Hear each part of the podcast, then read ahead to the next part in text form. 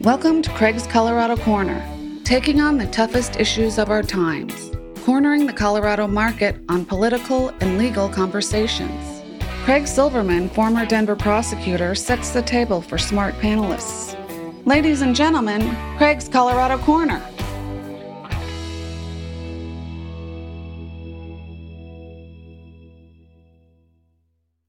Hey, welcome to the third and best edition of Craig's Colorado Corner, where we focus on the many crimes perpetrated by Donald J. Trump with smart people, lawyers, journalists, people from the community. And today we have the Stubsons. Susan Stubson starred on my show, episode 106. She writes for the New York Times, the Casper Star Tribune She's an attorney, as is her husband, Tim. Tim, an accomplished legislator, a rising Republican star. He ran for Congress, ran into Liz Cheney, who came home for that seat. She won, he lost, but now the Stubsons are on the side of Cheney and me in opposing MAGA. But they are still Republicans. They still live in Wyoming. They still go to church there and it makes for a fascinating, truly wonderful conversation. I hope you enjoy the Stubsons. I know I enjoyed speaking with them. If you like Craig's Colorado Corner, support our sponsors. Tom Overton this week, he was featured on episode 165. He's been featured many times before. He's one of the best lawyers in Colorado. He wants a panel discussion where people talk about the special responsibilities of lawyers in this constitutional crisis and just the responsibility of everybody. Tom Overton, thank you. If you want to be part of sponsoring a future Craig's Colorado Corner, get a hold of me. Check out my Colorado Sun column. I am talking about capital punishment. I don't trust it anymore with chief executives like Donald Trump Wow, what he's pledged to do when he gets back in power, may that never happen. Let's talk about it with the Stubsons. Tom Overton is a great lawyer and he may be right for your needs. If you need a lawyer in a business divorce, you cannot do better than Tom Overton. If you need a lawyer in a professional dispute, Tom Overton. Give out your number, give out your website. People want to talk to you.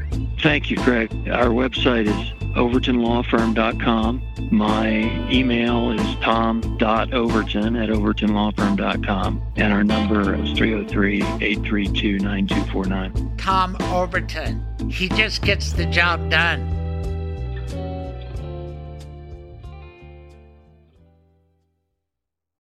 Hello. Craig Silverman. Susan Stubson. How are you, man? I am fantastic. How are you? I'm good. I got Tim here. Hello. Hey, Tim. Let me tell you about this show in case you Okay. don't binge me all the time. But, Tim, I really appreciate you listening. This is a panel discussion with me throwing out some topics and you two, the panelists. I like, I hope that the panel has some chemistry. So you two work on that. I know during episode 106, she said you were the bomb at uh, the University of Wyoming Law School. Easily the biggest catch, the master of the law review, everything. she, I'm not going to go into it all because you can go and listen. Episode 106 on Spotify, you can listen at three times speed if you are good, two times speed, and, and you'll get to it and you'll find out all about Tim, who is well oh, described. yes. And and and, it, and just to sum it up, you are the superstar, and then you got in the legislature, rising Republican. There's an open congressional seat. It's yours for the taking. And then Liz Cheney decides she wants in, and you had a competition. She won, you lost. But now you guys are kind of allies again. And because you are, that's not that popular in Wyoming, which might stifle your political future. What are you doing now, Tim? Well, I'm working a lot. I've got a um, commercial litigation practice here in Wyoming, and so uh, uh, I'm doing a lot of work. But I'm also, you know, here and there when we can, we uh, we work with candidates, we recruit candidates, we help raise money for good candidates, and uh, make sure that um, we're at least trying to fight in the right direction. Well, I expect you are. I just hope that you are uh, helping your wife afford that Steinway, although we learned that was a, a tax deduction. Does your wife play the piano for you every night? Well, I'm actually going to, as the wife, or what I prefer to be called as Susan, um, I'll respond to that. The wife is the Colorado economy is getting a little bit of boost because the Steinway is currently in Colorado. Um, it's a much needed rehab. So uh, that's um, how it Craig, starts. Can I, yes, go can ahead. Can I just uh, fill out a little bit more about uh, Tim, me in law school, which is obviously where where we met, and so all those things that you said were true. You know, he's when you go to law school, if you remember this, you know, there's always those, those people that you're like, okay, these guys are going to be the, the winners. Um, I was completely wrong at all those because it turns out that the people that talk the most um, are the ones that turn out to be like the great flameouts, and many of whom in our class at least had been disbarred. Tim was the quiet guy, editor, the law review, order of coif, all those kind of things. I was not. Um, but I sure wanted to be like him. So I finally just decided to marry him. So it's been working out pretty well so far. So, yeah, no kidding. And you guys are simpatico on your politics and big issues. Just think if that wasn't true. Thank God my beautiful wife Trish and I agree on the big issues, and we always have through three decades. What about you guys? Yeah, don't you wonder? It it can get complicated and I, I, yeah, the big issues for sure, but there's um, plenty of disagreements. Usually, our dog is the only witness to our arguments, but apparently today it's going to be you in, in the world as well. But I would say a big issue for you guys, and I don't want you to even imagine, although for the sake of the question, I do. You're passionate about Ukraine and its need to survive and thrive and beat back big bully Russia it's important for our kids, everything. Just imagine if your spouse took the opposite view. That would be bad, right? No, well, no question. And, you know, as it relates to our party, um, and by the way, we both consider ourselves um, Republicans. And in fact, you know, we have filmed a number of spots and where I've clearly identified myself, and I am, as a lifelong Republican. And yet, 70% of our party feels like we should withdraw. Um, and a portion of that, 40%, feel like we're, we're providing too much money to Ukraine. Um, we're a pro-American country, so of course we're going to do. I mean, that's that's the very face of what this country has done um, is support Ukraine. And I'll tell you on a personal note, um, we have had a number of refugees in our community from the Ukraine, and so boy, I tell you, when you meet them and you have dinner with them and hang out with them, um, it really hits home the importance of our continued support in Ukraine. Susan uh, or Tim, you're on that uh, video too, and I admire you so much. The Republicans I knew and loved through the years, this would be a no brainer. Of course, you support Ukraine. But you guys make videos. What's that organization, Tim? And why did you guys get involved? So it's called uh, Republicans for Ukraine. It's um, uh, there are a number of organizations, including Defending Democracy Together and Republicans for the Rule of Law, that kind of work in conjunction. Um, but uh, it's a it's a national group that really um, tries to uh, you know reach back to what has been the heart and soul of the Republican Party, and um, which you know the defense of democracy uh, uh, advocating for those abroad who are fighting for freedom, and uh, just just reminding, trying to remind those in our party that that's our heritage, and and not only our heritage, but it's it's the right decision. I mean, we have hundred years of history that shows that uh, a prosperous and a peaceful and a stable Europe is good for the United States, and when and when you know unchecked aggression goes forward in Europe, Americans usually end up dying. And so it makes sense for us to stand up now and at this point for, uh, especially when their Ukrainians are willing to stand up and you know spend their own uh, blood, sweat, and treasure in in defending their their nation. You guys have the winning argument, but for me, it's easy. But what did you say, Susan? We're a freedom loving country. I'm afraid we are a propaganda vulnerable country. And right now, Republican leaders, uh, that Ramaswamy and Charlie Kirk, who's on Denver radio, and I'm sure in Wyoming too, they are selling out Ukraine every day, and they are popular. That Charlie Kirk had Turning Points USA conference in Texas, and they said 95% of the attendees were for shutting off aid to Ukraine. And uh, we can debate where that's coming from, but it sure is invading the base of the GOP. And it's alarming. It would be alarming in a marriage. Just back to that. It, isn't it the kind of big issue where, you know, if your spouse says, no, I'm, I'm like Tucker Carlson, I'm for Putin and Russia, that, that, that would be rough, right, Susan? Well, and particularly in the Republican Party, um, the party of Reagan, who was the world's greatest statesman when it came. I mean, he was the very model. He set the stage for democracy. And in fact, um, do you know that in Turkey, tell me if I'm right, Tim, in Turkey, in Istanbul, there is a statue of Ronald Reagan as the beacon of global democracy. Um, he's a part, that's Republican. He is our he is when I call myself a Reagan Republican, and there are still a number of us who do that. I think it's an important reminder, and Ukraine is a great opportunity for us to remind not just those folks in our party, but the importance of staying in there and supporting Ukraine. And Craig, you talk about you know uh, Charlie Kirk and some of these folks, but you even look at sort of kind of the long time bread and butter conservative organizations like the Heritage Foundation. They come out and really um, kind of laid it on as far as uh, opposing further aid to Ukraine. And so it, you're exactly right. We are propaganda vulnerable.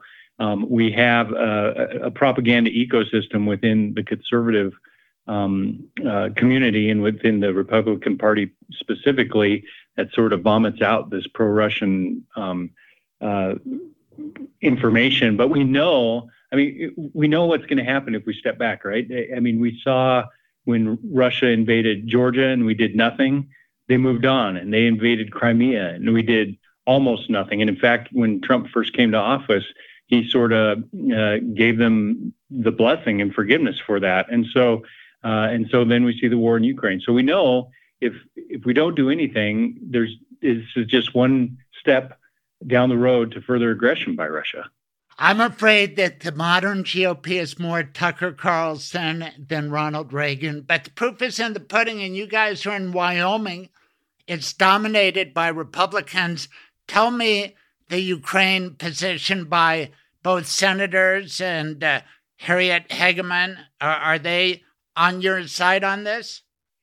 So it's interesting. They they've sort of taken this hybrid approach, and and Senator Barrasso has he he has come out as as pro Ukraine, but both uh, Senator Lummis and Representative Hageman have taken the position that yes, Ukrainians, um, it's worth cheering for them, but we shouldn't give them any of our hard-earned taxpayer money.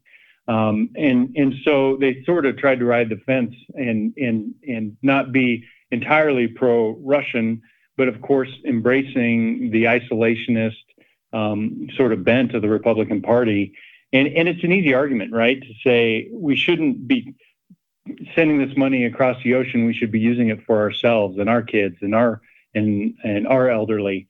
Um, but it, it's short-sighted to say the least. Right, and you guys both made fabulous pitches for that organization, Republicans for Ukraine, and I will put that in the show notes. But let's move toward that Ram Ramaswamy. I'm saying his name right. Vivek Ramaswamy.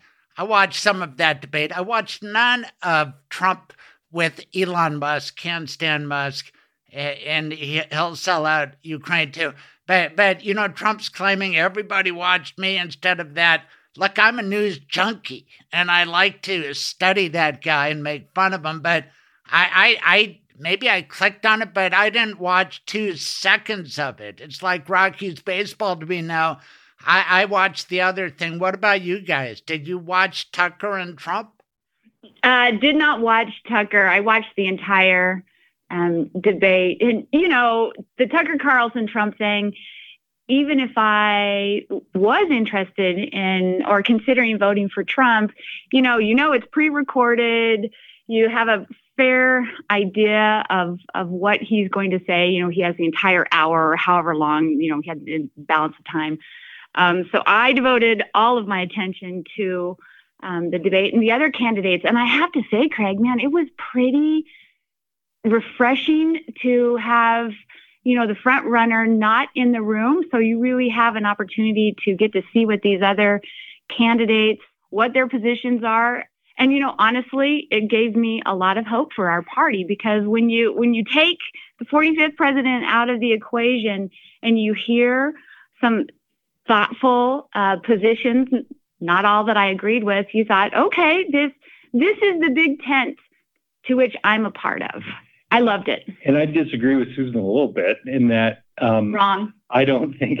I, I don't think it's nice to call Chris Christie a big tent, but keep going.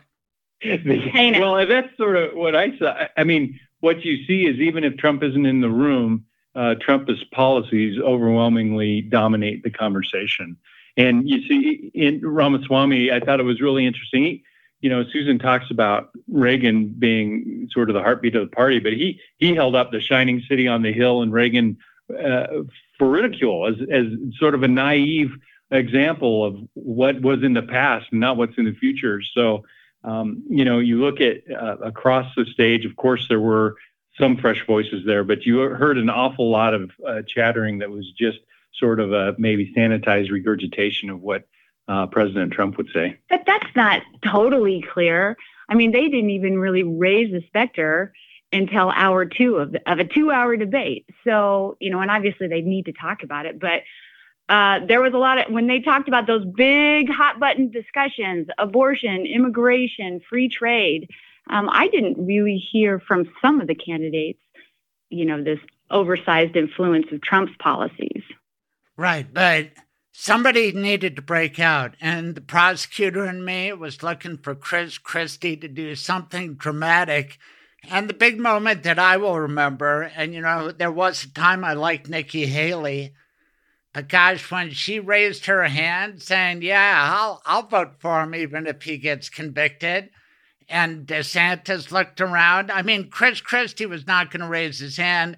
Neither did Asa Hutchinson, but Chris Christie missed his moment. He should have said, wait, how many felonies does he have to be convicted of? And when Martha MacCallum had a heart attack, or Brett Baier, you know, looked around, he said, okay, I withdraw it. I won't vote for him regardless. Something like that, just to grab the moment. I mean, these guys are saying if he gets convicted of 91 felonies, yes, I'll vote for him. You betcha. I mean, how stupid. It wasn't well, that disappointing for you guys?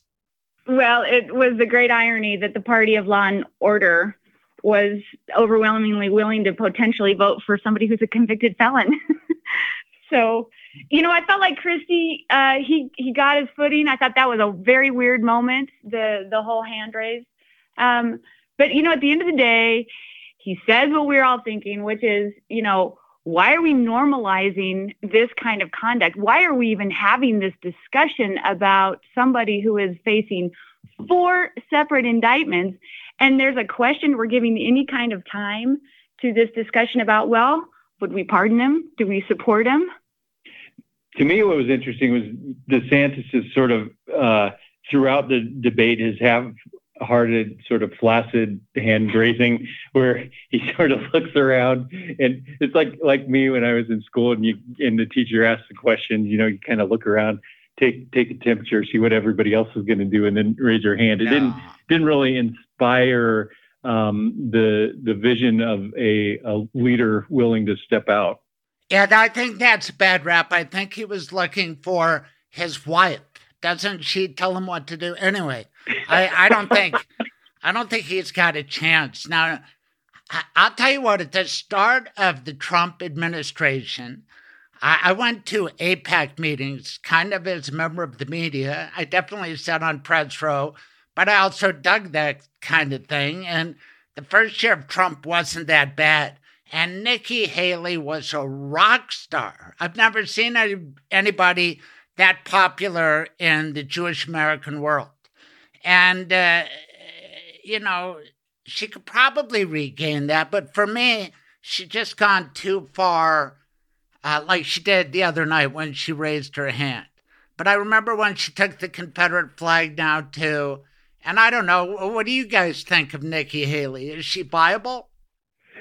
Well, the thing that makes it that sort of undercuts her argument for viability is you look at the poll numbers in in her home state, South Carolina, where you know that should be her rock her her her uh, her sort of last, last stand, and she's you know trailing um, President Trump by double digits in in in that state, and so um, you know I thought she uh, did well in the debate. I thought when she uh, and Ramaswamy really uh, she started criticizing him for his lack of of foreign policy experience. She was right on point. Um, she was uh, forceful and articulate, but if you look um, across the the polling and that sort of thing. It just does not seem like she is catching fire yet. Um, but of course, there's four and a half months to go before the first vote is taken. Well, and part of the problem, and Nikki Haley is one of them. I think DeSantis is another. Is these folks need to figure out how to plead their case and quit um, straddling that line, try to appeal the MAGA to the MAGA portion of the party and to everyone else. And so, you know, one of the reasons why she seems to be flagging is that reason only. The debate, however, I thought um, I saw a shift in in her policy positions. Um, abortion, for example, I thought that her. I was frankly surprised um, on her position on abortion. I felt like it was um, multi-layered as it should be. It's a terrifically complex and complicated issue, and it, you cannot have a bumper sticker response. I thought that her response to that was was more reality based. I thought it was a frank assessment of the current court about the Dobbs decision, all those kind of things. So she's and you know I'm an optimist, so I I want anybody but Donald Trump to to be our candidate, and so I'm I'm really hoping and and cheering for these candidates. So I see a position like that, and you bet I'm on her side and hoping that she continues to articulate that. Even Vivek, who ridiculed Zelensky as the Pope, what was that about? Yeah, I, that was weird. I, will tell you what I think it's about. It's Alex Jones conspiracy theory crap where everybody's an actor. And of course, Zelensky was an actor. Of course, he was a lawyer too, like the three of us. Uh, so they want to pretend that Zelensky's really a Nazi, even though he's a Jewish guy, that sort of thing. It's a conspiracy theory. It feels anti Semitic to me, just like Vivek, who I just don't trust that guy. He's a snake oil salesman. So, Susan, don't say just anybody. And I liked it when Nikki put him in his place, and, and I hope more people do. But what is the proper place of VP Mike Pence? Explain that guy to me. I watched him on Face the Nation today. and and did you see that? He, he he of course was the target of summary execution. I think they were going to give him a very brief trial on Twitter right before they hung him on January 6th. and and and and and yet he raised his hand. I'll vote for the guy who did that to me. And on Face the Nation, he said, and when I'm elected, we're going to speed up executions. That's the solution to Jacksonville. We're going to we're going to execute people and let them know they won't get away with it. Of course, that guy killed himself first. So, Mike Pence, what's going on there? Is he shell shocked? Are you proud of this guy, or are you saying what the hell? I've never really understood um, the theory of Mike Pence's candidacy. I mean, you have a guy who's perfectly situated to tick off every single person in the Republican electorate. I mean, so for people like me, the sort of thin crust people like me, uh, that yes, we're happy uh, that he stood up on um, January 6th and did the right thing, um, but we're not satisfied with the four years of enabling that went before that. And so he's he's not done enough to inspire people like me. He's certainly done enough to tick off every MAGA supporter there is in the country. And so I, I, just look at a candidate like that and I, I, I struggle to see even what sort of path they conceivably could have um, to to the nomination. So um, I'm probably not the one to to ask to explain Mike Pence to you. You know, he's one of those candidates that that falls in that category of he's straddling the line of of MAGA speak and everybody else. Um, and he's certainly not the first candidate or prominent person who's been in the Trump administration or been connected with the Trump administration that has been a sycophant until he wasn't, until the last minute. You know, in, in Pence's case, he stood up and showed up at the most critical time in our history. So, you know, you obviously have to give him. Frankly, Craig, he's boring. I think that we could do do better. I'm a little bit done with older white guys um, in that position. I think that we there's other candidates other than. Please tell yeah. Please tell me Tim doesn't call you mother. It's like he calls his wife. Do you do that? Not going to answer that. Too close. Oh, Too close, man. Oh, role play. No, I'm just. Uh, I, I'm wondering about abortion because here in Colorado, you know what? Anything goes. And uh, you guys, are you both pro life or you you speak for yourself? So I'm pro life. Susan, uh, well, i am I'm pro choice. I'm both. How's that? I should I should run for office. I'm pro choice. And so you, I think they call that trans, don't they? Are you pro trans too? No, you're both. No, it's uh. Anyway, I I did predict at the start of this that you're moving to Colorado, but let's start with Tim, who's still pro life. Were you raised that way in your faith, or how did you come to it? Because uh, yeah, I, yeah. I would say it's it's it's rooted in my faith, and uh, if I can if I can be so bold, what is your faith? Yeah, um, well, that's probably another four-hour discussion. But I mean, but uh, how were you raised? What church were you raised in? I was raised in, a, in an evangelical church, an evangelical Protestant church. So in Wyoming, um, and, yes. Go yeah, ahead. Yep. Yeah. But one of the really interesting things about the abortion discussion up here in Wyoming is that the the legislature back during the Obama administration uh, when you know Obamacare was was really the hot button issue. Um, the legislature passed, and then eventually the electorate passed a constitutional amendment that was uh, a healthcare choice uh, uh, amendment that basically enshrined in the Constitution the right of uh, individuals to choose the healthcare that they needed and not and, and prohibit the legislature from really stepping in and, and prescribing what healthcare was appropriate and what was not. And what's been really interesting is we had a trigger bill here, and as soon as the Dobbs decision went through, we were we were you know the bill would have made abortion illegal in the state of Wyoming immediately, um, but some folks filed uh, a lawsuit under that fairly new uh, language in the Wyoming Constitution and said it violated the constitutional provisions that had been passed and so that's that's hung up in litigation right now. But it's really interesting because it was really the the far right, um, the the uh, Freedom Caucus sort of folks that were the the impetus behind that amendment, and now it's become the tool to allow abortion to continue in the state of Wyoming. So it's sort of be careful what you ask for. What's the practical effect? Can a woman get an abortion in Wyoming now?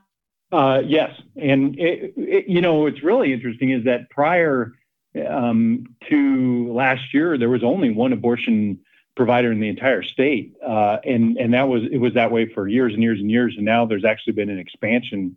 Um, there's another abortion provider here in, in Casper, and so it, it's actually expand it, availability has expanded since the Dobbs decision, which is uh, you, you would have not gotten me to predict that. Right, and as our neighbors to the north, we we look at Wyoming and say, wow, the, the rate of voting for Donald Trump's extraordinary, but uh, I've taken note that in Idaho, they've criminalized people traveling to Colorado. I don't know. Wyoming's closer to Idaho. Are, are you dealing with any of those interstate issues up there, Tim?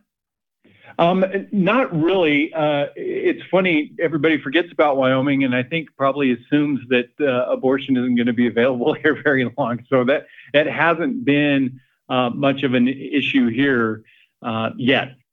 Anyway, let's put it in the hands of a woman because your wife Susan is frequently published, not just in the Casper Star Tribune, isn't that the name of it? Uh, but uh, there's a, a bigger paper called the New York Times that loves her work. And you wrote about what Christian nationalism has done to Wyoming and your church. Tell everybody about it. Yeah, well, you know, this is like many experiences that we've had probably in the past 10 years. This has been this really slow royal of events um, that you see play out. It particularly struck me because our life is really, if you had to distill Tim and Susan's life, it's faith and politics.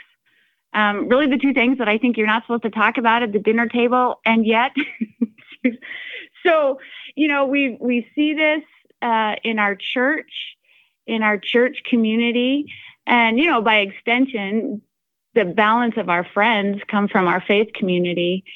Um, so you you see kind of the parallelism between you go to a political rally or a Lincoln Day dinner and, and the same kind of language that is used on a podium uh, is the same language or quite similar to the language that you hear on a Sunday morning. And it was distressing. And I'll, I'll tell you this quick story. This past Easter, you know, and clearly I'm a, I believe in the separation of church and state. I want to go to church. I want to talk about faith, think deeply about those things we can talk about politics anytime. And so that bleeding into that has been very distressing. So last Easter, Easter Sunday, the most recent Easter Sunday, um, you know, if for churchgoers, what, what any preacher, priest, pastor would tell you is that they really get two days of the year, which is Christmas and Easter. You know, those are the big Super Bowls in the faith-based community because that's when everybody comes. It's an important day. You know, you typically get people who come twice a year uh, the first thing out of our pastor's mouth was not, He is risen, the typical language that you use uh, during Easter Sunday was, He said, now, I know you guys all come here today, and I know you're distressed because the 45th president uh, did the perp walk, and this was, uh, if you'll recall, when he, when Trump went into New York in Manhattan to answer to the Stormy Daniels charges. The first thing, here's the point the first thing that our pastor said on Easter morning was cluck his teeth and shake his head about the distress of our poor, persecuted president. Yeah, that to me is the very definition of Christian nationalism, which has now been used as a tool, a, a clear fear based tool. Oh, boy.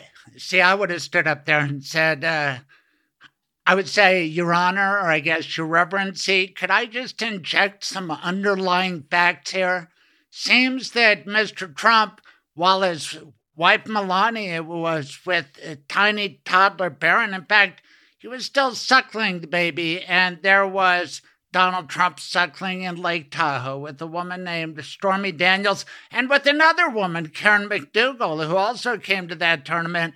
But one of them ended up needing hush money. In fact, they both did, and arrangements were made. And uh, that was considered a campaign contribution that needs to be recorded in New York. And now back to you, Pastor. no kidding. I mean, the, the level of hypocrisy, the, the family values, you know, all of this. And yet, the one person that the faith based community, and particularly the evangelical community, has chosen to hang their hat on is an adulterer. He's foul mouthed. He hasn't paid his taxes in years. I mean, all of these things that we we pray for people like that. We should not vote them into public office. Do you know what I pray for? I pray for laughter like Tim just provided me. And you provided in copious amounts on episode 106. I'm liking your chemistry. I think you're a great couple, but uh, it's tough. Is that is that why you're moving to Colorado to get away from your church, or what? Hey, you said that, not us. We have no plans to move outside of the state. Thank you very much. But the the funny thing is, it's not you know it's not a Wyoming problem. It is uh, if you these discussions, you know, politics has become so nationalized because everybody gets their news from the same source. It's either a steady diet of of Fox or MSNBC or, or what have you that the the issues that we face here are, are no different than the issues that people in Colorado face or people in in Indiana or anywhere else. And and we've talked to friends of ours who are who are pastors or in the faith community, uh, uh, you know, around the country, and and the same sort of uh, splintering that you see uh, where uh, you have really pressure from the congregation to embrace um, the MAGA trends and and and the the MAGA slogans. Uh, I mean that that's happening everywhere. So um, I, I, don't think we're going to escape Colorado anytime soon. Uh, yeah. We're aware of Lauren Boebert, and we're aware of your lovely wife and her roots on the Western Slope when it was a little more normal. But yeah, and and I went out to uh, the Arkansas Valley. I had a big drive to a a prison about three and a half hours away, and you look around some of these desolate communities with uh, distraught downtowns, and they want somebody to blame. It's not working for them, the American dream. And scapegoats come in. Well, it's somebody else's fault, and you should blame the Democrats. Now, Democrats aren't doing that great. Here in Denver, we have our problems. I do know Denver is the big city in the Rocky Mountain region, the biggest city attached to really Wyoming, not counting Cheyenne, which is a small town. But you know what I mean. What's the view of Denver, Colorado from Wyoming right now? Uh, well, you're right in the sense, you know, the western slope and the more rural points in Colorado, that's Wyoming. That's where our similarities are. And, you know, I'll speak for, for Wyomingites. It's been a while since I've lived in Colorado. Um, but you know, for sure, there's a sense of disenfranchisement um, that we've been forgotten. That you know, the Denver, Colorados, and the Chicago's and the LA's, you know, that's been the focal point of all the policies. And so, you bet, um, for those of us in the rural communities, we're like, hey, remember us. We've got these issues. Um, and I think that that Trump's message and and candidates like that really speak to that and and really are able to effectively, you know, foment this this disenfranchisement, this dissatisfaction. I'm getting beaten down. No, who's on my side? Right. Who's fighting for me? And, and, that yeah. Look at these shitty big cities, but. Tim, you're the politician, the legislator, and I. It just seems to me, I was a political science major, that it does us no good to have one party rule, like big city like Denver. You know, it would be helpful to have a guy like you looking at things in a, a big city like ours, just like maybe you could use some Democrat input. And you served at a time when maybe you experienced some of that. Is that just pie in the sky, or is is that something we could aspire to in the future?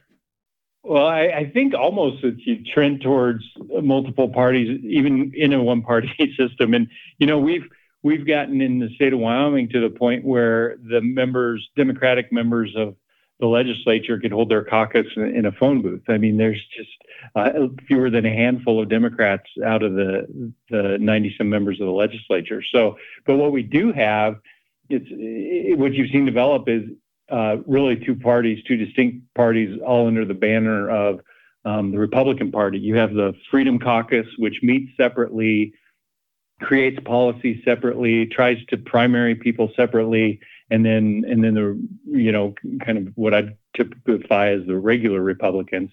Um, and so, uh, you know, you do need a variety of ideas. I think you do need a variety of perspectives, and and even in a one-party system, you end up getting there eventually. Yes, that's good. And I'm thinking about when uh, I had on Alan Prendergast, who wrote Gangbuster, about when the Klan took over Colorado 100 years ago and put in corrupt Republican Governor Clarence Morley. But he was so bad that the Republicans splintered, and the group that was less crazy took him out. He ended up in prison and all of that. Let's talk about another great Republican who I admire a lot. Of course, she went to my alma mater, Colorado College. And tell us your first experiences with Liz Cheney uh, and and the role you think she's played in American history.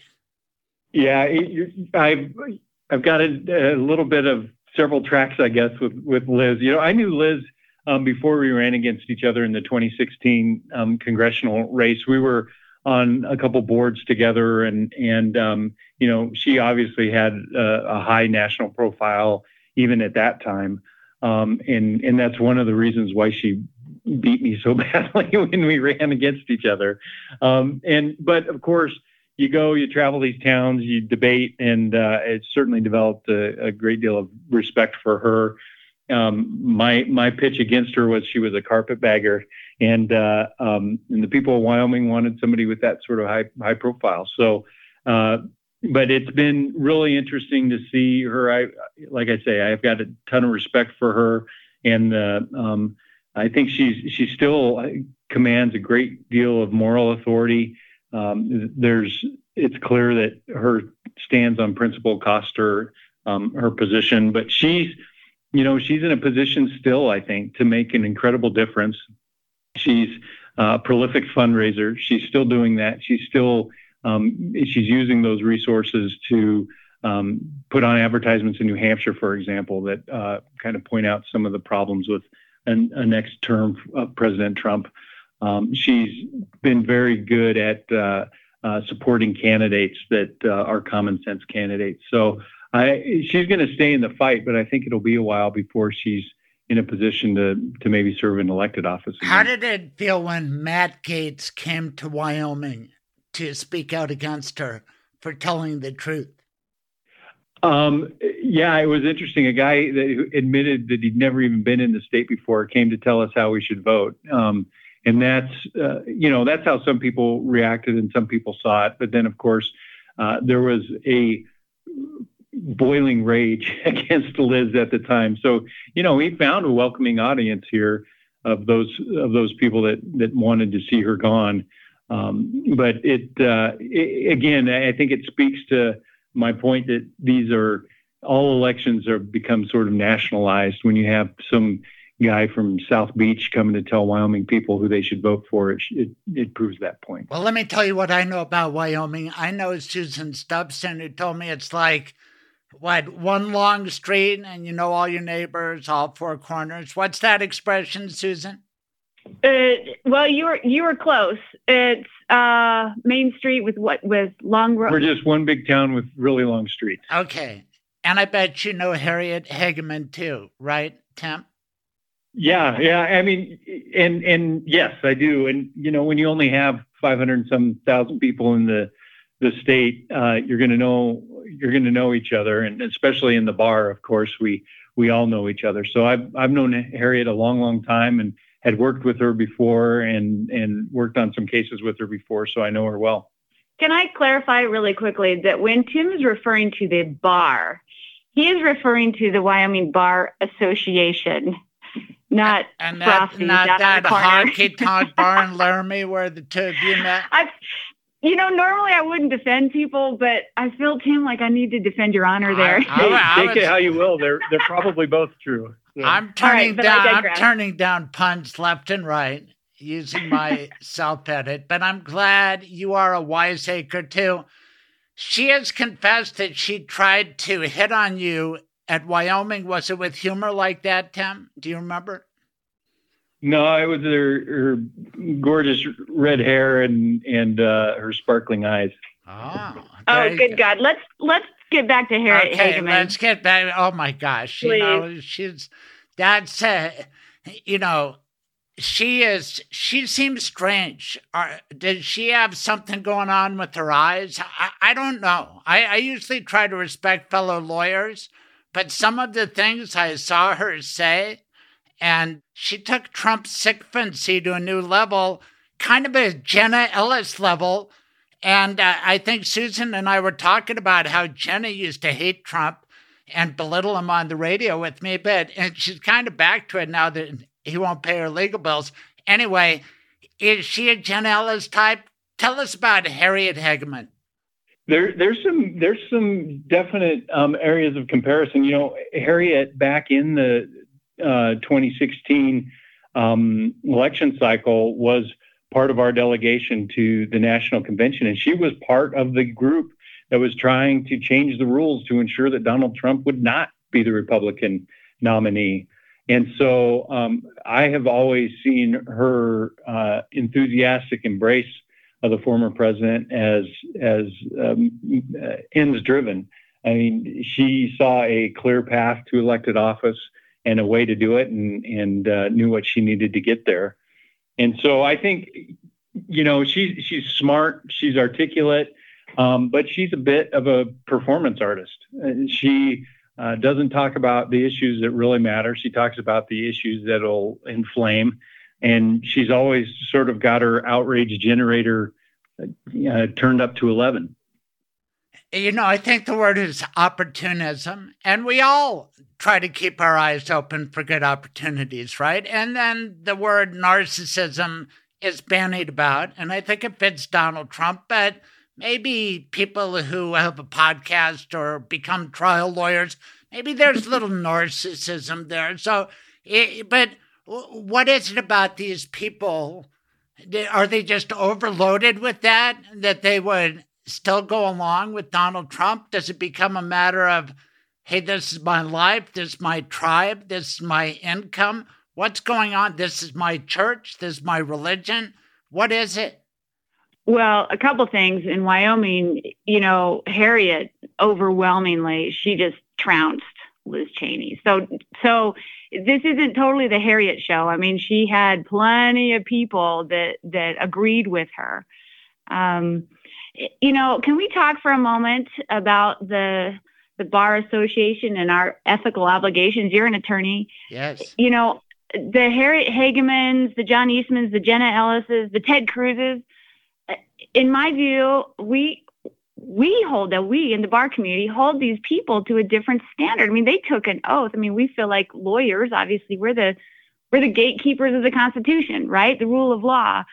So for those politicians or public officials um, or folks that are in the public eye that are representative of our profession that have totally sold their souls in exchange for money, power, whatever. It's time. I've been a little disappointed that the bar associates bar associations haven't um, across statewide, nationwide, haven't taken a more um, aggressive stance against these attorneys. You know, the Wyoming bar wrote a fairly strongly worded letter about Harriet Hageman when she first came into office, castigating her for the rule of law. Um, and signed by, you know, prominent judges and, and prominent attorneys. And that's been about it.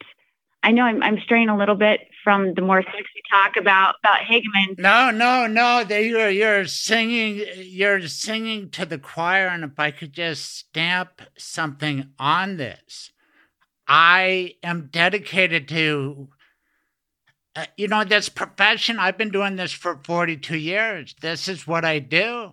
And I've been proud of it. My dad was a Colorado lawyer. My grandfather before him was a Colorado lawyer. Back in those Klan days, we've overcome a, a lot. And there is a special obligation on licensed attorneys right now this show is being brought to you by Tom Overton, who believes that passionately as well. He was a star on episode 165 just the other day. And we believe in it. A lot of lawyers believe in this strongly. So, this is the perfect thing to bring up. That's why I admire Liz Cheney, who went to CC and then the University of Chicago School of Law. And I had on their professor, uh, Albert Alschuler, on the last episode of Craig's Colorado Corner talking about the crimes committed here. Look, we are attorneys, and I attended a U.S. Supreme Court review put on by the University of Colorado, and you would have probably liked it better. But you know, on some of these cases, they try to present both sides when. Holy cow. Uh, you know, I, I hear some Clarence Thomas and Alito stuff, and it's hard to hear the both sides of some for me, but maybe it's better for you as Republicans. Anyway, it is a tough time. And just one more thing on this subject.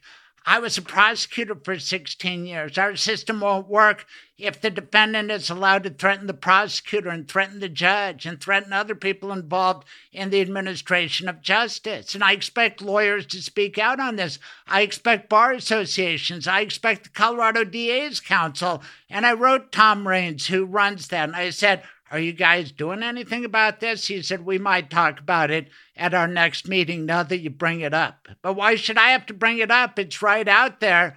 I'm going to get off my high horse, but uh, Tim, your your your wife hit a nerve with me. You're you're a member of the bar. It should mean something, right?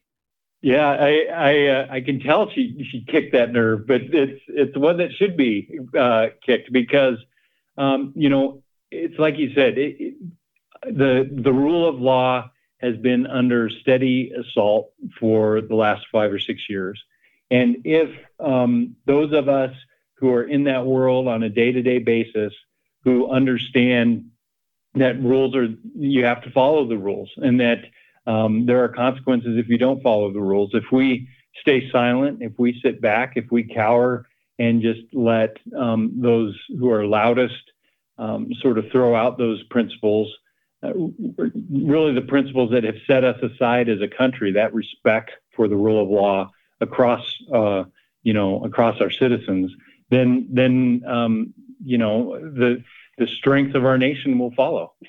And some attorneys have microphones. Take a Mark Levin. I bet he's on all over Wyoming and oh, I'm an attorney, I'm the great one, Rush Limbaugh deemed me that.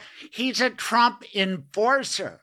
He's not an honest broker. And then there are lawyers I know on Colorado radio, and it's just so aggravating because the people out there in the hinterlands, they don't understand the law necessarily. They they, they are misled by people. Adam Kinzinger has addressed this beautifully, another hero, along with Liz Cheney you can't really blame the MAGA base because they're being misled by people who know better, who are grifting off of them. Am I right, Susan? Oh, no question. And it's it's rattling when you're sitting in a conference room, you know, in a deposition across your opponent, and you know they know better. Um, so it's rattling. You just want to punch them in the face. So, but I don't know that it's enough that you can just dismiss. It. I mean, there are really good, really smart lawyers that I know that are all on board the Trump train, and um, I don't understand it, um, but they're not they're not um, betraying what they know to be true. They believe that um, Trump and Trumpism is is the best avenue for our country. And so uh, I, I, think we have to be a little bit careful about just uh, dismissing um, dismissing those sorts of folks as as not being true to to their true selves. All right, let maybe be. Go ahead, Susan. Oh well, I totally disagree with you, honey, because how can any member of the legal profession after January 6th promote and support someone who is the very definition of the degradation and disintegration of the rule of law. They know better. And I, I think I understand what you're saying in terms, I mean, there, there are a lot of very smart, um, well-read, educated folks that, that support Trump, and I respect them. They've made their decisions. But attorneys, that's that's a that's a subset of who we're talking about. Am I right, Craig? Uh, Susan, I think you're being way too easy on Tim. Okay, so Tim, let me pretend I'm sitting around with a bunch of good old boy lawyers. Where are we going to be in Cheyenne? No, we're going to be in Casper. Where are we? Yeah, you better be in Casper. All right. Uh, there are women women attorneys in the bar okay, in Wyoming. All right. I'll just I, add that. I'm going to try out a few of these arguments and uh, just maybe you can tell me what the consensus will be around the table. Okay, these 91 felonies against Trump, what are they all about? Politics. Okay. That's what you're. All right. That, okay. No, that's good. Politics, and probably they'll say, "What about Hunter Biden?" Okay, we get that down here too. Okay. What What if I say to these smart lawyers, "Hey, uh, that uh, mugshot of Donald Trump. What'd you think of that?" they You know, I think they'd say he was portraying the rage that I feel by having my president subjected to this sort of treatment. Uh, what did you think when you saw that mugshot, Susan? You know, I thought this is a, a picture that will, I mean, obviously it's a historic picture, but it will be placed with, you know, 9 11 and the picture of the fireman raising the post. I mean, this is, this is a massive visual of the arc of American history. I know, but forget about him as a historic figure. You're a woman, that's a man looking at you. Forget you ever saw him before. What would he be conveying to you with that look? I am pissed off. I'm wrongly accused. I think, see, I think he, a part of the genius of Trump is his ability to capture in ways large and small uh, the angst of his followers. And and and just as you see that anger and righteous indignation on his face you know it hit home because you saw the fundraising numbers he yeah. he raked in over the next couple days. So 7.1 um, yeah yeah. So to me it's funny because those of us you know who aren't fans of his we see one thing. We see the villain. And um, to his supporters, they see something entirely different, and that's that's been the problem uh, throughout. Is we have such different lenses. Well, and there's no, nothing like an indictment to concentrate the mind, and it's great for business. We we know that. Um, can I just uh, add to this, which I think this is always my little comedic punchline, which nobody thinks is as funny as I do, but if he were, and you probably know this, Craig, former prosecutor, if Trump were convicted on all of the counts and given the maximum statutory penalty under the federal sentencing guidelines, he would face 641 years in prison. And that's not even including the Georgia state claims. So I have to feel like out of all of those charges, there's going to be one that sticks. Uh, there will be more than one that sticks if if we get him to trial, and we'll talk about whether he's a flight risk and all of that. But before we leave the mugshot, I have my definite theories because I'm a little older than you guys, and Trump is older and fatter than me. And at my peak, I was 6'5", 250, and I was pretty muscular, but kind of like a lawyer. I could have lost weight, and sure enough, now that I'm older. I've shrunk. You know, I've had a couple of back surgeries. So now I'm 6'3 and I'm proudly down to like 222. So for this guy to claim he's 6'3, 215, it's just a lie. But the, the other thing that he's doing with that mugshot is he's trying to look skinnier by hiding his chins. And he's got several. He turns his head in that way. The other thing is he's trying to mimic that kind of Republican that you guys like, Ronald Reagan, the cowboy, Barry Goldwater, the whole, you know, thing that led to Christian nationalism, covered in, I think was episode 158 with Brad Onishi. Oh my God, is he great? He was an evangelical minister in Orange County. But the bottom line is he's raising money off that mugshot and – I'll tell you what he's really trying to convey, and you guys hit on it, is I'm pissed off. I'm mad as hell, and somebody's going to pay for this. And his whole campaign is based on retribution. So back to this table in Casper, where I think they'll probably like you. And, and let's put Susan at the table. Couldn't you say, hey, you know, you guys, uh, this is all well and good, but this guy, look at his mugshot He's promised retribution. He's in favor of fast capital punishment. I'm worried about my wife. She was in the New York Times, okay? And and what will they say? She just got to go? You know, it's funny because I think you've seen across the Republican Party, it'll have an impact on some of them. They may decide, yeah, maybe maybe there's too much baggage. Maybe it's time to look for for somebody else. Um, but no, but I, I don't want you to leave this. I mean, I really think the guy, if he had his way, would do something bad to your wife for what he for supporting Liz Cheney and for this podcast. I I'm serious. Uh, do isn't he promising retribution? Or are you not taking him seriously? No, I, I think you have to take him seriously because you see what he did when he was president. I mean, his, the the the road through the White House was paved with the bodies of those he discarded. No, but they literally he he could get violent. Like January 6th was violent. I'm saying I think he'll take it to a whole other level. He's saying he's going to weaponize the DOJ and payback, and he'll probably start charging Susan and me for writing columns and you for being a friend of Liz Cheney. Maybe you could plead, hey, I opposed her before I liked her. no, I like I said, I think you're you're right. You we've learned, I think by now that when Donald Trump says something, he he means it. I mean, people try to excuse it and people try to walk away from it, but um, it is interesting that his main policy point uh, that he brings out in his speeches is revenge. I know, and, and, and you know, we're, we like to laugh, and you guys are great laughers, but don't you think that if he could, he would do something violent to Liz Cheney? Because she is the one who was persistent he he might not be prosecuted, but for her efforts, she he would he is not stupid. He recognizes what Liz Cheney and Nancy Pelosi that their courage has landed him with a possible jail cell, right?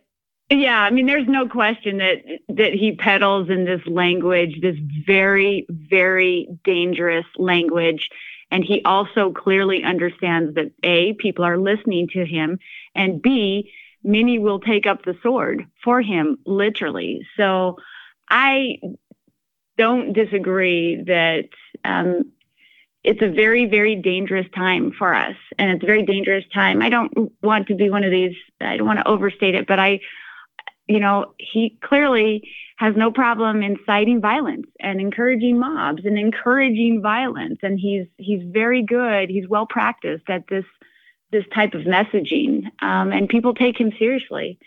So, um, yeah, my guess is if you talk to Liz Cheney's team, they, my sense is they probably had um, lots of challenges um, because everything Trump says people take serious. And when Liz Cheney goes out on the, the campaign trail, or when she did, um, she had significant security issues. There's no question. And will for the rest of her life. If we can get back to that round table in Casper, God willing, have Liz Cheney there. God willing, have Liz Cheney on this show with Adam Kinzinger and Amber McReynolds, who we knew in college. Anyway, you guys are great guests, and think of the pairings I can do on this show. But I like talking with common sense lawyers, and I'd have to think that this pitch might work to them.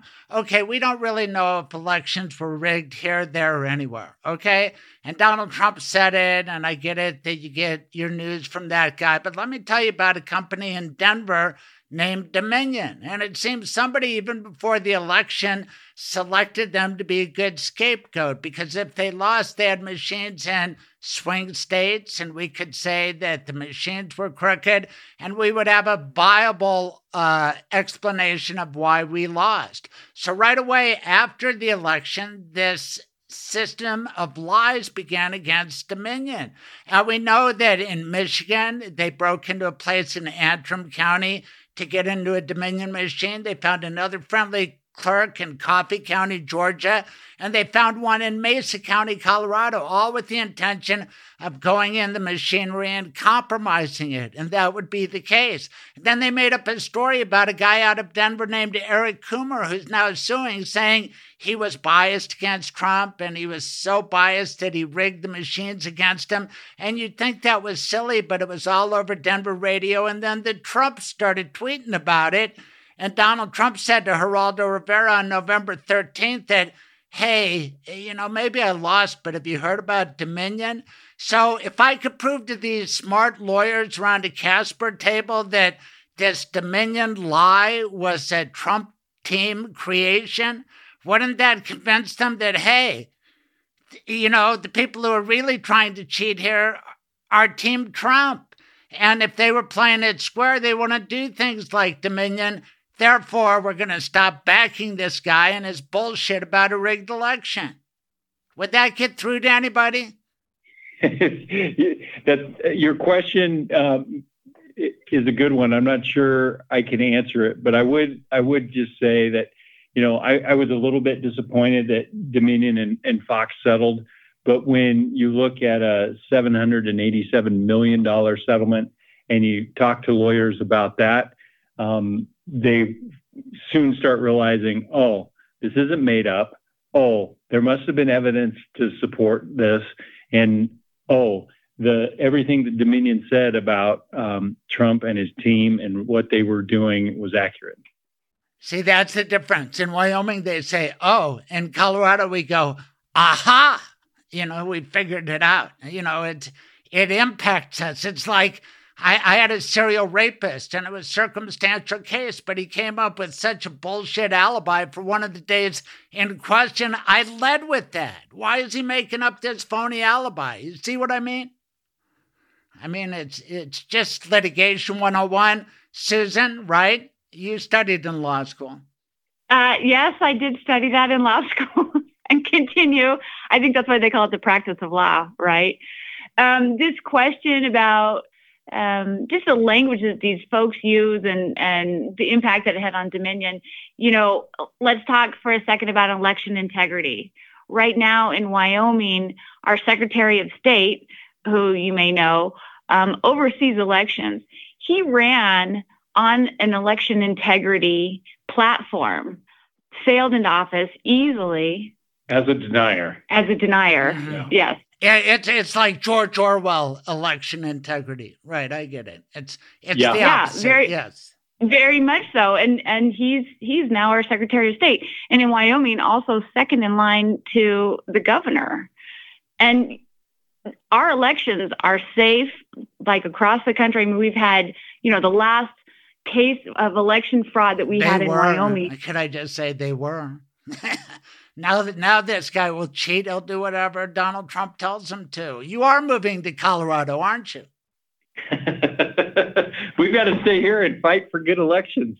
And I want you to. It's like I told Dick Wadhams, former Colorado State Republican chair stay there, fight for that party. But oh my God, the Colorado State Chairman, Dave Williams, have you heard about him? He wanted to change his middle name to run against a crazy conservative Doug Lamborn, who was too liberal in El Paso County. He said, I want to be Dave, let's go Brandon Williams, which is Dave, fuck you, Joe Biden Williams. Or as I call him, Dave, fuck Williams. Anyway, he got elected Colorado State Republican chair, and he's running them into bankruptcy by giving out $250,000 contracts to, you guessed it, John Eastman and a guy named Randy Corporon, who was in on the big lie very early on in Colorado. Oi, what we have going on in Colorado? Tell me about your Wyoming State Republican Party. I bet it might even be worse if that's possible. Yeah, it's very similar. Our, our chairman, a guy named Frank Eathorne, uh, is the one that dis- said that he would run through barbed wire for the for President Trump, um, and and they, you know, it's just it's a party that doesn't resemble uh, anything uh, that a party used to be. They they spend so much of their time uh, slinging arrows at Republicans that they don't think are true enough that they don't even have time to talk about anybody else and and uh, you know, you look at this last election cycle. Our governor, Governor Mark Gordon, is good, good guy, good governor, has probably 70% approval rating in the state. The state party spent the entire primary season lobbing grenades at the governor, at their own governor, um, because they don't. They wanted somebody who was um, much more conservative, much more, much less reality based uh, uh, to be in that office. And so, um, yeah, it's it's very similar up here. Um, it's a, a total uh, disconnect between the party and, and and really what the party used to be. We have Colorado Jury Appreciation Day on September 5. Tom Overton told me about it. He serves on all the big committees, but those of us who have had a lot of jury trials really believe in them. People try hard. I hope it's not ruined through MAGA. It's a great institution. What's your experience with juries and the rule of law in Wyoming? Is it okay? Yeah, I mean, you've got uh, really most juries are made up of pretty salt of the earth people. And like you said, people that are trying really hard to do the right thing, people that feel the full weight of responsibility for what their position is in that in that jury pool. So um, I, yeah, I, I think that uh, um, we have uh, a system that works up here um, as long as it's not poisoned and as long as uh, you don't have people out there uh, convincing people that it doesn't work.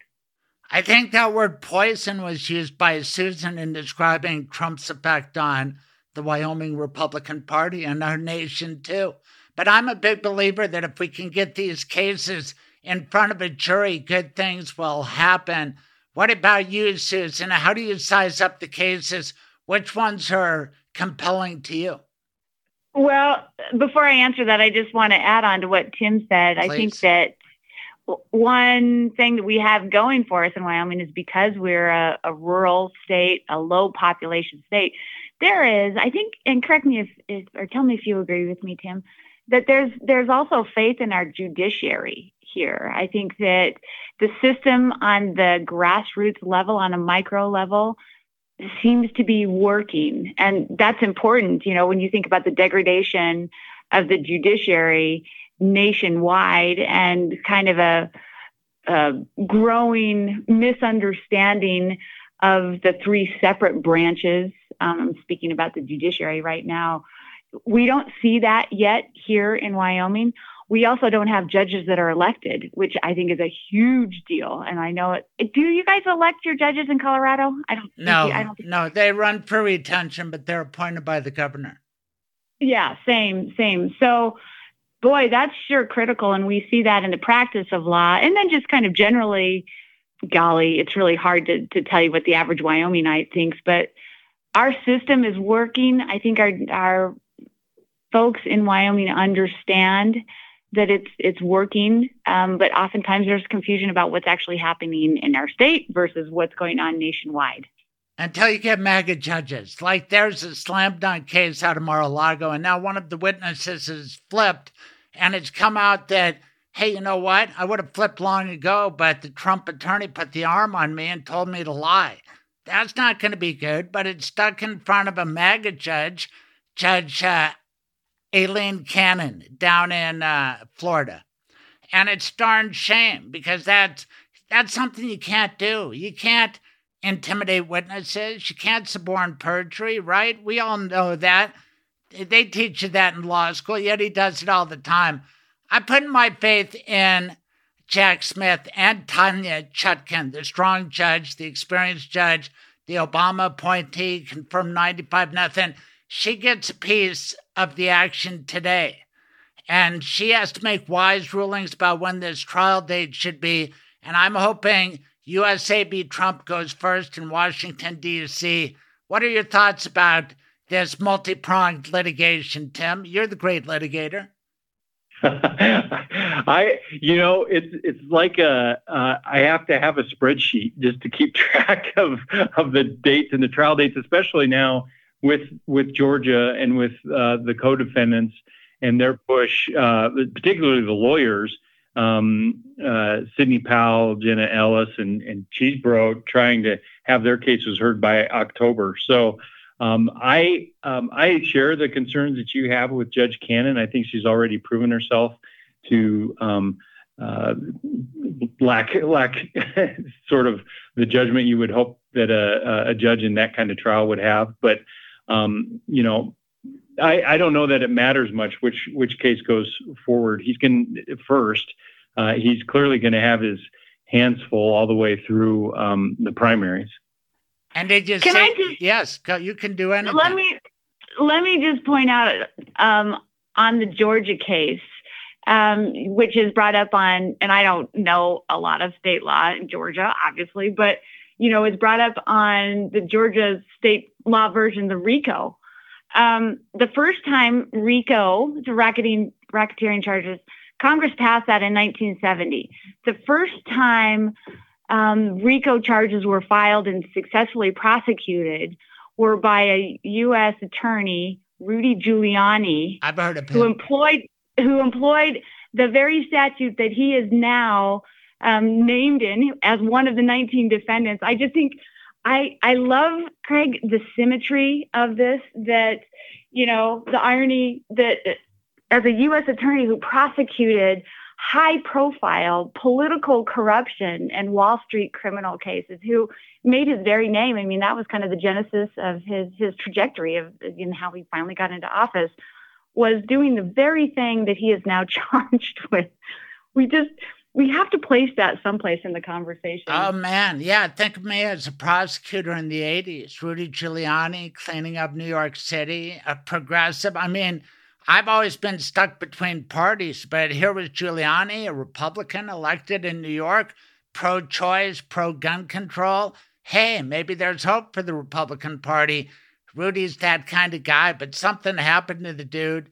Started drinking he has poor morals and he's a bigot. Have you heard the way he talked to his girlfriend? She recorded him disparaging Jewish people, disparaging black people. He's just a bad son of a bitch. And we should have recognized it.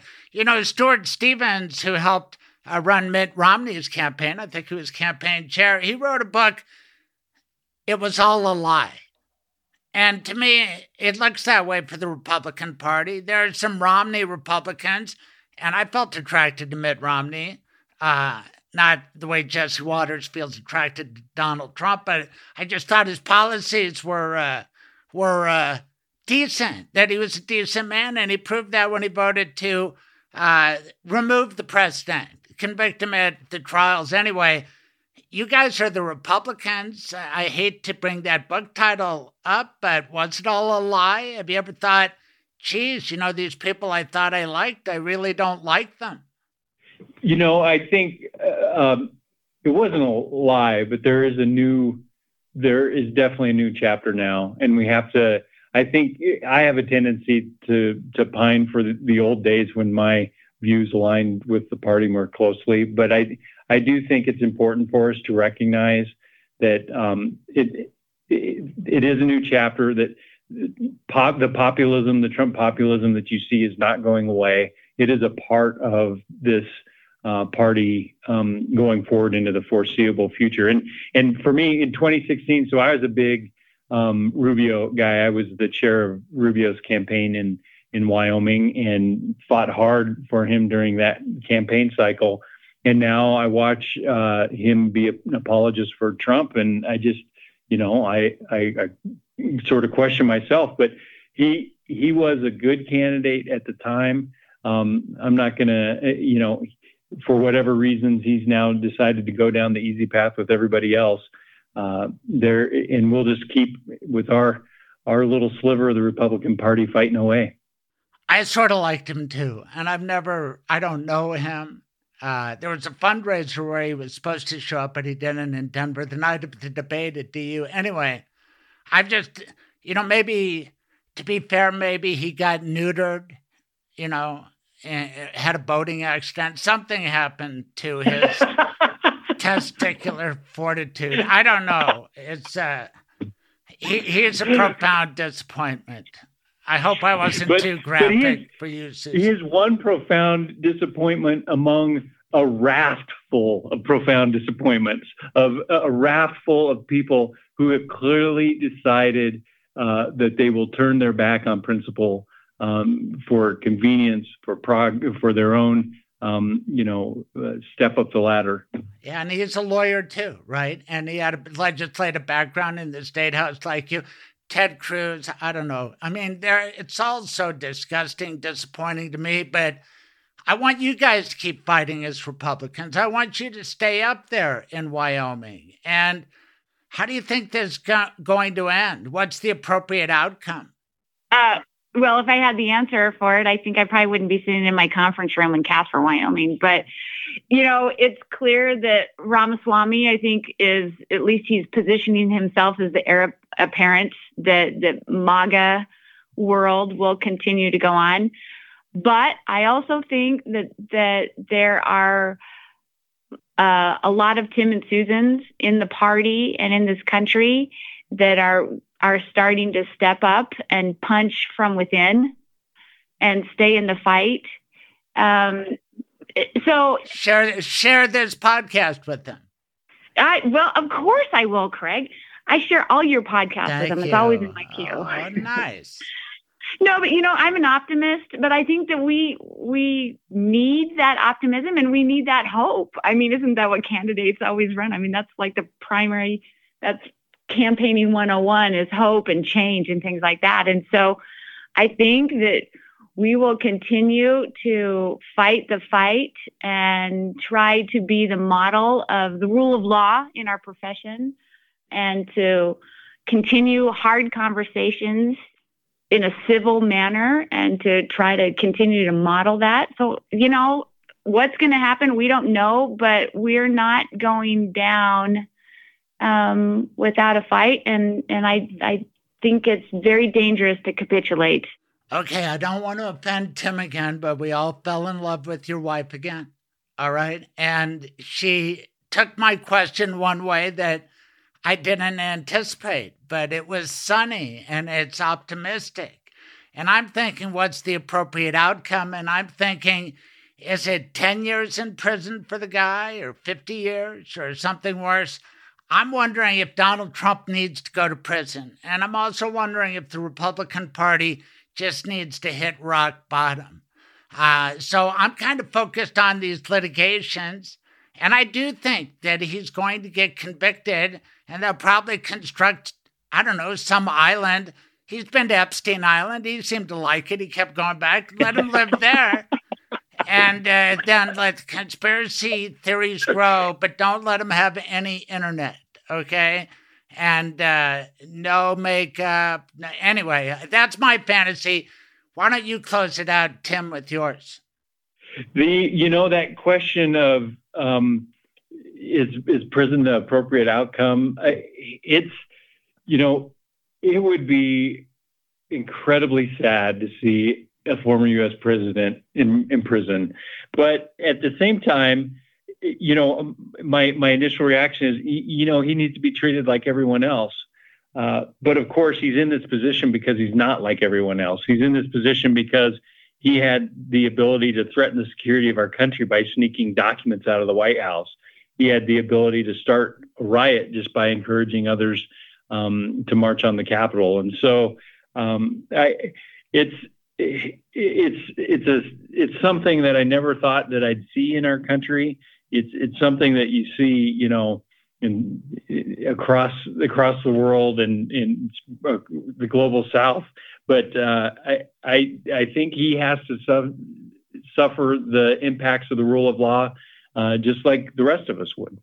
I like that expression. What you see when I saw that mugshot, I saw a killer. This case was on court TV. They attacked a young couple out for a night on the town celebrating their first anniversary, carjacking Husband fought back, got shot dead. The wife got brutalized.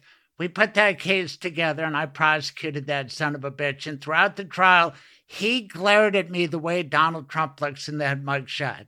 And I put it up on Twitter because that's what hit me. And that guy didn't like being held accountable. Nobody does. But gosh, Trump's done awful things. You know, his parents tried so hard to keep him out of the criminal justice system. They sent him to military school, but it didn't work. And we we we need to look at ourselves. How did we let the Republican Party get to that point? How did we let America get to the point that he got elected in 2016? I have my theories about propaganda. We touched on that, but I think we got truth out of this substance. and this podcast is the total truth. The view from Wyoming. I can't thank you guys enough. Well, it's been a pleasure, Greg. Thank you so much for inviting me twice on your show. Yeah, thanks a bunch for having us. Really appreciate it. And what do you think? Do you guys have chemistry? Um, uh, please don't answer that. we'll keep working on it. You guys have great laps. Keep strong. Really, thank you so much for a great show, and we'll see you down the road, okay? Thanks, Greg. Bye bye. Thank you. Bye.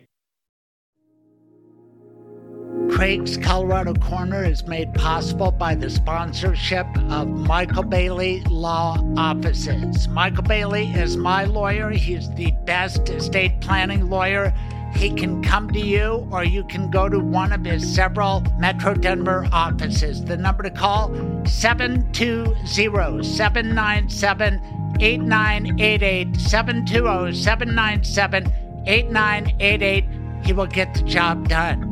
He also wants to support a show like this. Thank you, Michael Bailey. If you want to be a sponsor, let me know. I'm easy to find. I'm Craig at craigscoloradolaw.com. Craig at craigscoloradolaw.com.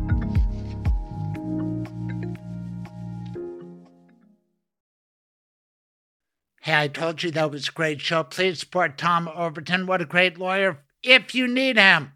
A lot of people go through business divorces, don't know what to do. I'm not the right lawyer. Tom Overton is. If you get in trouble with the Bar Association, really it's called Attorney Regulation Counsel, call Tom Overton.